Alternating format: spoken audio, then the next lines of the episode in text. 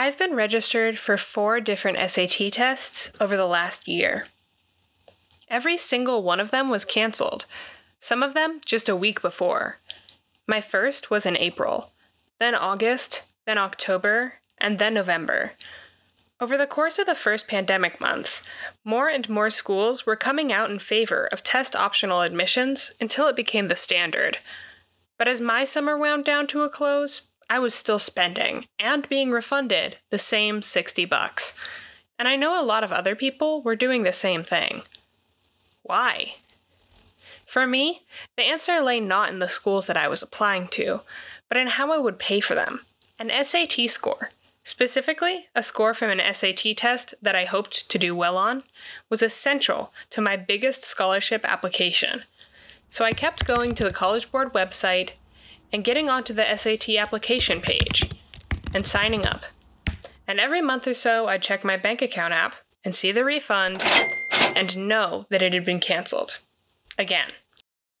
After I had to turn in that scholarship application with a cover letter explaining my lack of test score, I started to wonder, what's the point?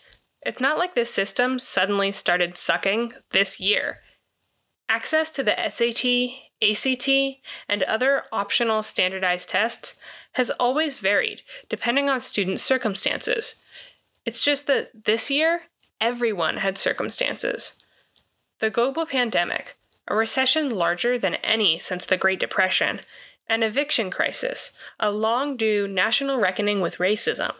All of these things affect students, and almost none of them go away after widespread vaccine distribution. Are those students affected going to be left behind? Are we going to create or adjust systems, transportation, technology, study tools, to accommodate them? And on what scale? Or, is standardized testing even that good of a metric for academic success? This month on Student Speak Out. There is no such thing as a standardized test that can assess every person perfectly.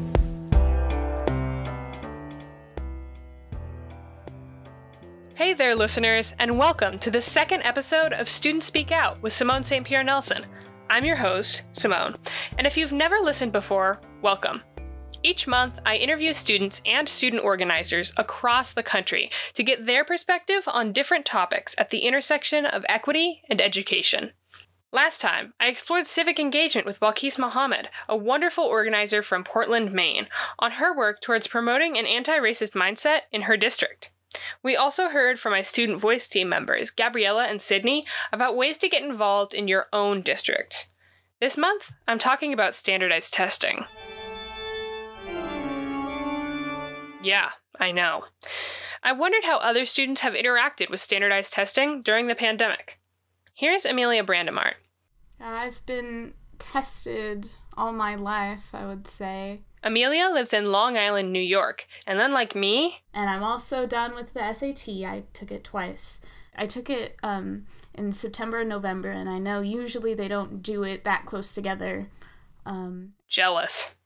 Even though she took standardized tests for college, Emilia is staunchly against the institution. My issue on the whole is that really we're taught to test.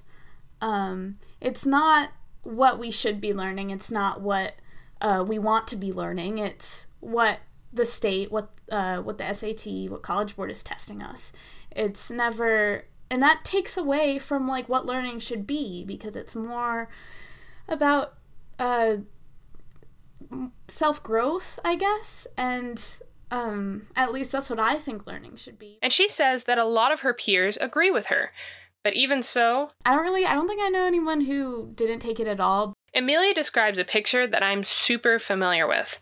Her friends are worried about scholarships and doubt that the optional part of test optional is in earnest. The only difference between their situation and mine? Location.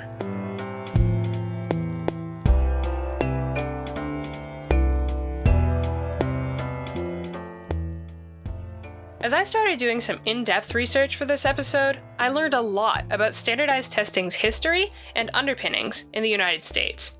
In Emilia and I's conversation, she referenced that the concept of a standardized test was born out of investigations and idealizations around inherent intelligence. I looked into this, and she was right. Standardized academic testing was born out of the excitement created by IQ testing.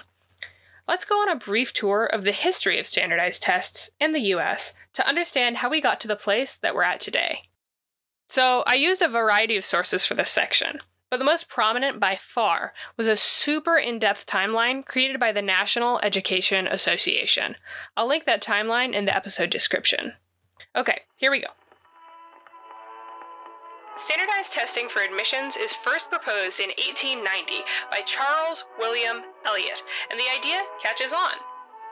From 1900 to 1932, testing programs boom.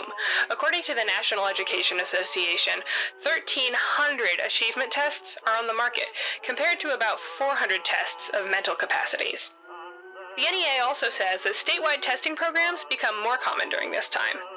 By 1918, there are well over 100 standardized tests, developed by different researchers to measure achievement in the principal, elementary, and secondary school subjects. And 1926 is the first year where standardized academic testing is adopted nationally. The first SAT tests are administered. Yes, that SAT. Apparently, the original SAT test was only 90 minutes long. Again, jealous.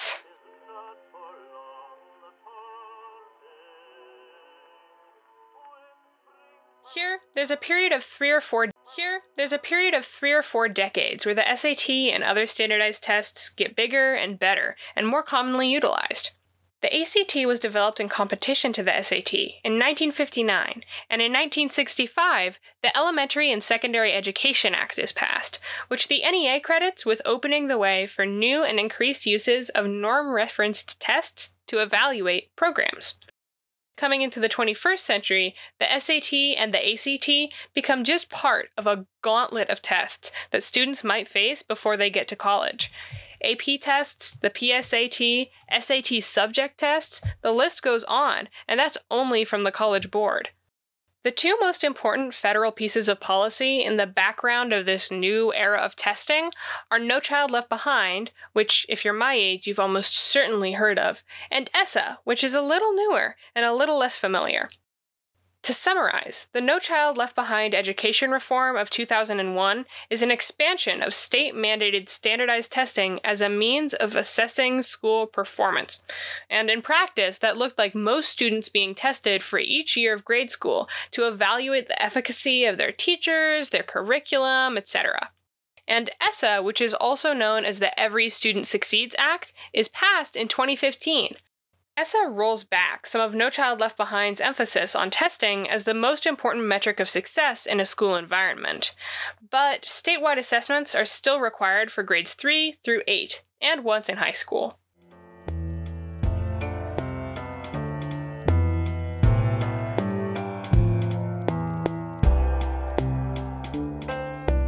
Woof.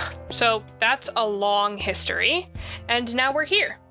In 2020, the COVID-19 pandemic forced a radical change in education, from in-person to out-of-the-building online instruction.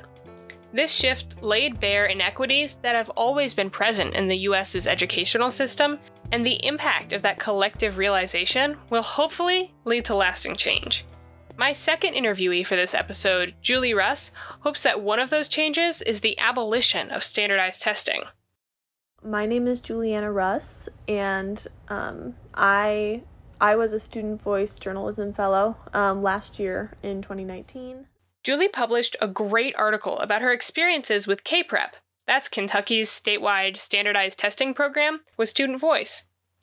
And like Emilia, and unlike me, I took the ACT for the first time my sophomore year, and that was like, I've taken it two other times, but sophomore year was still my highest score. So I hadn't, the last one I took was actually March 10th of this year, just a couple days before we went into lockdown. It was my state mandated one.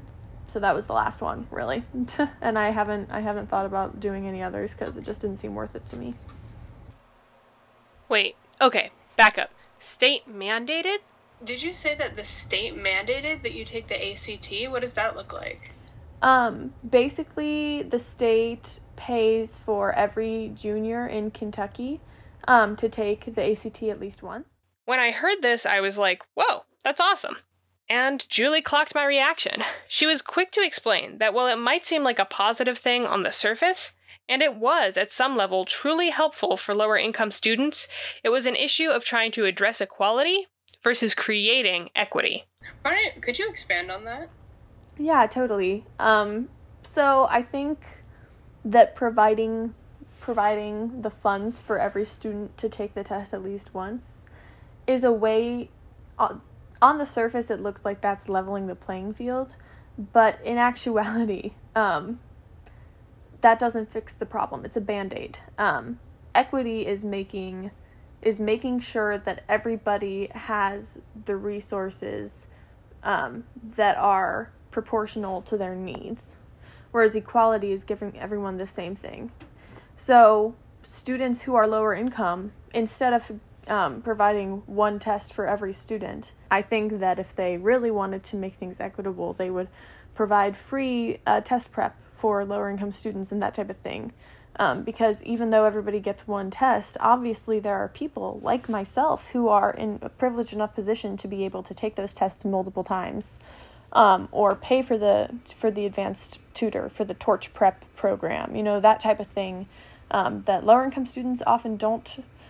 And I have free time, I'm working a job, but I know a lot of people that don't work jobs and have time to dedicate hours and hours every night, to studying for the ACT, when there are students who are literally working three jobs to keep their family afloat, and they don't have that sort of time. And then people wonder why they have worse scores. And it's not about intelligence. And so I think first of all, I think divesting from standardized tests in general is what we should be doing, and that's the ultimate goal. But if we're talking about creating opportunities for lower income students, paying for one test for every student is not the answer. Another thing that Julie said was that there would never be a standardized test that was perfect or would work for everyone, because the human experience isn't standardized. Getting into high school, it's like I heard people talk about the inequities, and not even the inequities in the way that the pandemic has exposed, but inequities in I started my period this morning and that ACT did not go how I wanted it to because I was in so much pain, or I had to work until 11 last night and I didn't get any sleep, and you think, God, if only there were a way to control for factors like that. But then you realize everyone's lived experiences are so different. You're never going to be able to control for all of the factors that are involved in how well you do on a test, especially a test that doesn't really test you on content. It doesn't test you on how much you know. It tests you on how good you are at taking a test, which is for a specific type of mind. It's coordinated for a specific type of brain, and if you have a different brain, it won't work for you, and your value in the eyes of those who determine the opportunities ahead of you, whether that be monetarily, whether that be academically, all of that changes just because your brain doesn't fit the mold that these standardized tests fit. It's very upsetting to realize, and the pandemic has only heightened awareness of that. So let me say, Julie knocked my socks off in this interview. Naturally, I had to ask her the impossible question: how do we evaluate students equitably without standardized testing? This is a really hard question, and something that the people that are even experts on this don't really know. And so it's kind of hard for me to say, but I think that abolition of standardized testing is for sure a really important first step. But in order to make sure that we're able to adequately measure students in the future, and we should be investing more in equitable opportunities at every level. There shouldn't be gifted and talented, quite honestly. I don't think that there should be a free and reduced lunch difference. I think that there should be, everyone has free and reduced lunch, you know. I think that school supplies should be provided by school districts. You know, I think that busing should be a given. There are just so many things, because some students have the opportunity to have more, to do more, to be more than others do in the system that we're in right now. And reforming the entire system isn't going to be easy, but I think standardized testing, erasing it, is a really good place to start. I think focusing more on hard work is going to be important. I think that the GPA is a really important factor that should be considered, because no matter how students, and obviously that's inequitable too, because some students might have more or less time to work on homework, you know, because they're working jobs, whatever. But I think that getting work done and working hard in the classroom says a lot more than one sitting for one test, you know. So it's not an easy answer, and there are a lot of paths to look at and kind of dissect. But in the grand scheme of things, I think that standardized testing abolition is the first step in a series of steps, if that makes sense. Both Emilia and Julie focus not only on an overhaul of curriculum, but also on the possibility of a grade-based college admissions process. When talking about how students should be evaluated by admissions offices, the phrase hard work came up in both of my interviews, something that intrigued me and gave me pause. Who defines hard work? Because if dedication to working hard decides who gets into what college, that's a pretty big question. And, like intelligence, I don't think that there's any one answer that everyone will agree on. Is hard work when you're physically exhausted? Okay, so what about people with difficulty focusing, who need to take breaks to be able to work?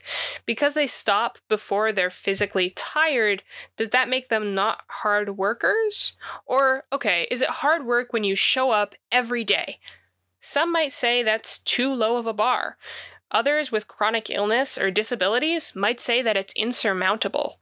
Google's dictionary defines hard work as a great deal of effort or endurance. This is not helpful to me. Who gets to define a great deal? What effort looks like? What endurance looks like? As someone with a physical disability, a 10-minute mile in middle school sure felt like hard work to me, but to others who were running a 4 or a 6, I'm sure that it might have looked like I didn't have a great deal of endurance.